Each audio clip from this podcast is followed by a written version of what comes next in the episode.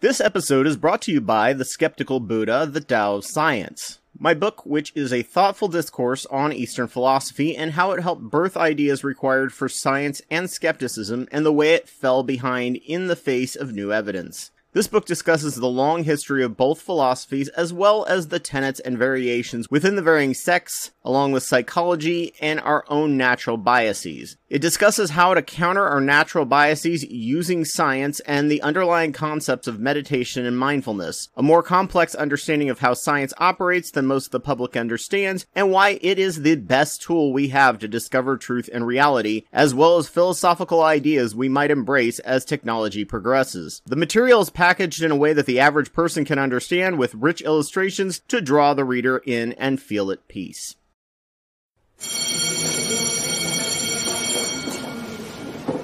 Welcome to After School Democracy, the podcast that attempts to fill in the gaps you almost certainly missed in school about politics, economics, and history. So, straight off the bat, yes, this title is clickbait and has little to nothing to do with racism.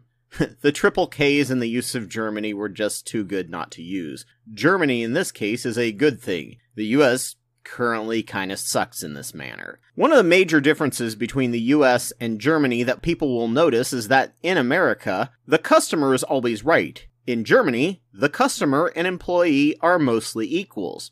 In the US, an American worker is required to take abuse and bend over backwards just to make that sale. In Germany, they will bluntly tell a customer no, and if they get abused, tell them to leave. In America, the worker is required to smile and dote on the customer, even to the point of annoyance. In Germany, smiling is often a sign of flirting or a way to try and trick people, so German workers are not required to smile and often are looked at as weirdos or trying to hit on someone if they are. They also wait for the customers to come to them or call for them. In restaurants, they often stand or sit waiting for a customer to signal to them instead of constantly coming by and asking if you're doing okay and if they need a refill, often right when you're about to put a bite of food in your mouth. But because they have to wander around and spend this emotional labor, they are often never available when you actually want them. The employee and the customer are on the same playing field and level of dignity in Germany, as thanks to great labor protections, employees are also on level playing field and equal to employers collectively.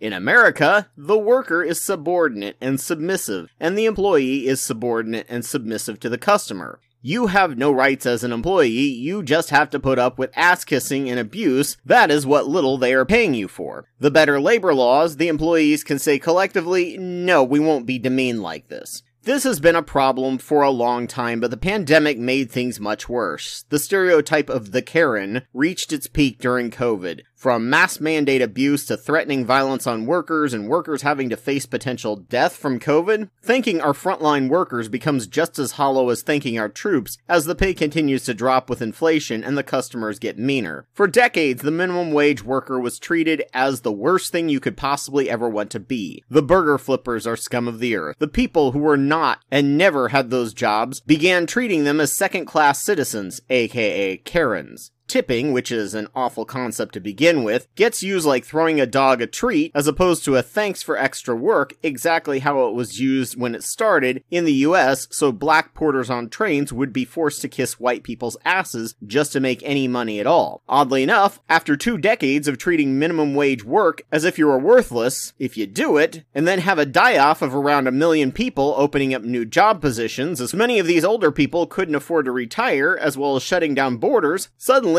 oddly, no one wants to flip burgers or work for minimum wage, as that's the lower classes scum work, and no one, for some reason, wants to be treated as a subhuman whipping boy. However, this younger generation is way more likely to have worked and dealt with these demeaning conditions, especially after the recession, and they go out of their way to tip and treat their fellow employees with respect, and treat all work as noble and deserving of a living wage something Germany has much more of than the US has. Germany also closes most of their shops on Sundays and evenings, but people actually have the free time during the week to go to these shops and get done what they need done because they have enough days off of six weeks paid vacation, not including sick leave, so getting anything essential done won't cost them money they need to do working. It makes for a much lower stress time with friends and family and building community instead of the constant running just to stay in one place in the US. For far too long, we in the US have treated the minimum wage as a place for dumb kids to get underpaid experience or for adults who deserve to be treated like a turd on the bottom of your shoe. Hopefully, thanks to Karen, capitalism, and COVID, the US in the future will become more and more like Germany, but only if we organize in solidarity to make it actually happen.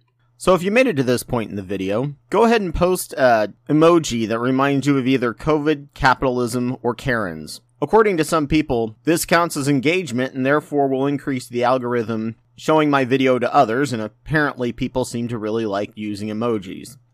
So as always, thank you all for watching this as a video or listening to this as a podcast, which I'm sure was completely uncontroversial to anyone, especially to the YouTube monetization team. So if you found this useful, please donate to my Patreon. Just a reminder that I'm Anubis2814 on YouTube, and I have almost 700 videos on my channel that I've made over the past 11 years on religion, science, psychology, and politics. Please go check them out, and if your site has the option, like, rate, review, and comment.